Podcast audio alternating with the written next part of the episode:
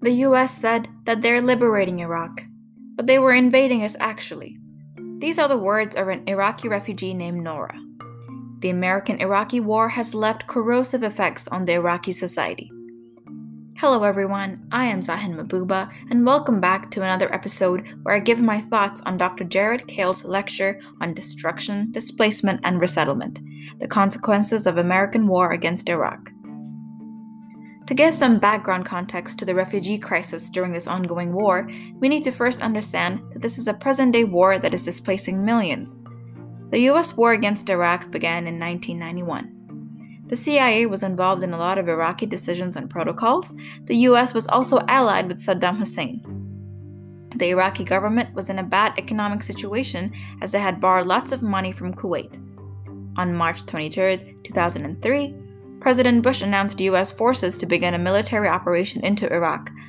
These are opening stages of what will be a broad and concerted campaign, the then president said, the initial effort to decapitate Iraq's leadership with airstrike fails, clearing the way for a ground invasion.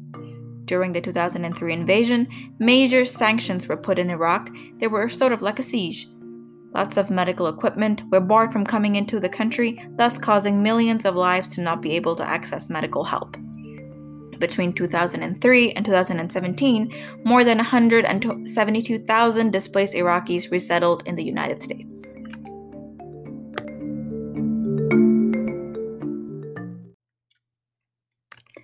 Dr. Kale's research and presentation addressed four major themes around the resettlement process for the Iraqi refugees. They were the experiences of the war in Iraq, the belonging of the Iraqi refugees in the American society, the role of the democratic membership, and lastly, the participation and engagement in the democratic processes for the Iraqi turned American citizens. I think that it is so important to ask ourselves if these refugees from a completely different culture, atmosphere, and traditions are being welcomed into the new American society. Are they being made available to resources that contribute towards their well being and livelihood? For people like us, moving to different places could be a sort of luxury or even a choice that we consciously make to get to know the world a little more. For these people that are forced to be displaced, the scenario is completely different.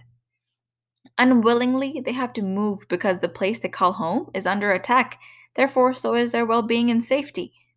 I think it's often so hard for us to imagine what it must be like to be in war and seeking for a safe place where you don't have to constantly run for your life. The traumatic events and sorrowful memories that these refugees enter into America with really need to be addressed with sympathy and understanding. They come from a life of oppression and very little freedom, so they most definitely will need help readjusting to a world that they have never been exposed to.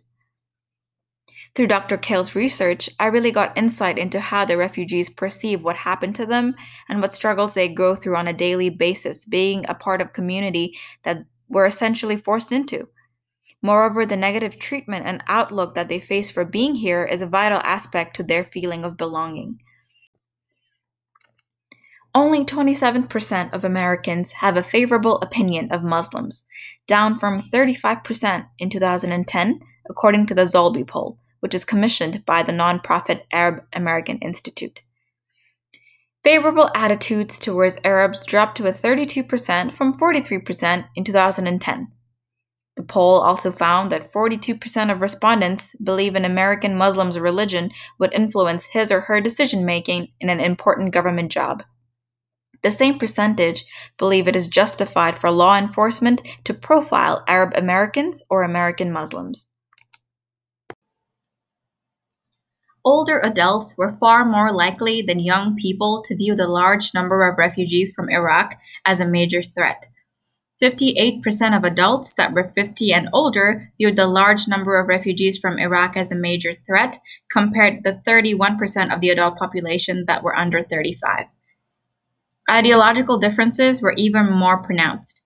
70% of conservative Republicans and Republican leaners said refugees represented a major threat, compared with just 19% of liberal Democrats and Democratic leaders.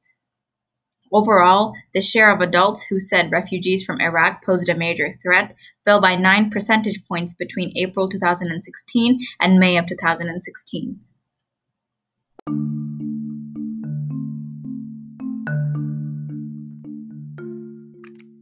From Dr. Kale's research paper, he talks about what we, meaning the American community and government, ought to do.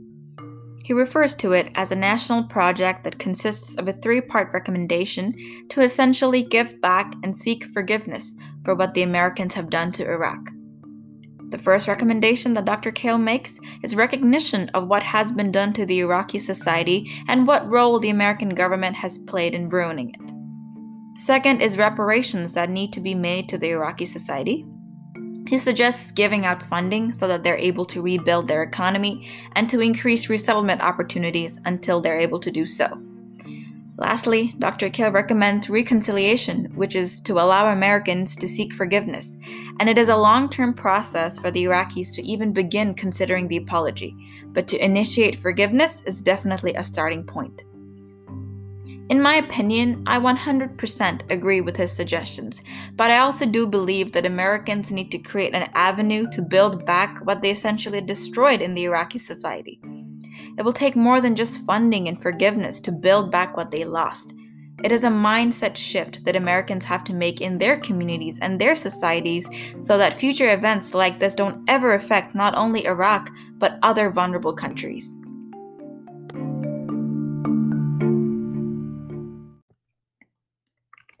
Apart from all the negative aspects of the Iraqi war on the Iraqi community, the resettlement process did bring positive attributes to the lives of these community members.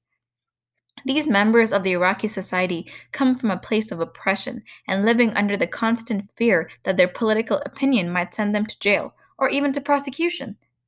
So, to be a part of the American society where they felt like they were a part of a holistic decision making process made them feel so understood and heard. On the other hand, these refugees also face the problems that come with the American society. Many, according to Dr. Kale's research, have pointed out the problems with the American healthcare system and government contributions towards public services. For people that are new to this country, such lacking areas pose big financial burdens on them. The individuals that Dr. Kale interviewed also mentioned how they don't really even have time to think about the democratic processes because they're always so busy trying to make ends meet. And this reflects on the American society as understanding these processes require a level of time and knowledge to make decent judgments. Areas like voting and politics require a vast amount of knowledge of the American democratic system, and because their lives are so busy with making money, there isn't time allocated in getting educated about things like that. Moreover, as some of their lives were practically ruined by politics, they choose to not be involved at all. In my opinion, to confront the Iraqi refugee crisis and resettlement aspects in America, the government should integrate refugee and IDP protection and assistance into the benchmarks for political progress. They need to also provide humanitarian assistance to Iraqi refugees and increase the impact. Work more with UN agencies, international organizations, and NGOs to develop longer term goals with humanitarian assistance and development programs for these displaced Iraqis. We also need to lead resettlement of Iraqi refugees by putting in more funding and effort into making sure that these vulnerable people are a part of the community, and to also appoint a White House coordinator for Iraqi refugees.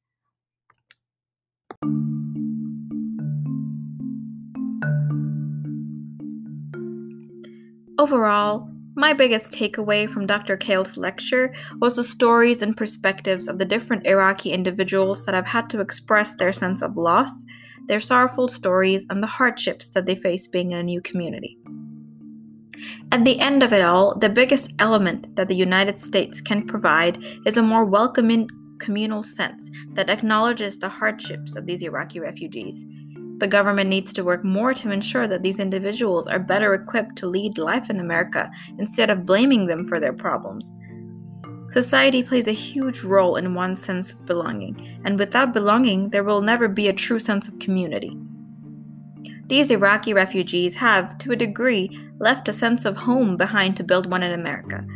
So, to accommodate to these individuals, society needs to collectively put an effort into making sure the integration and transition process for these refugees is smooth and embracing. Thank you for tuning into this episode.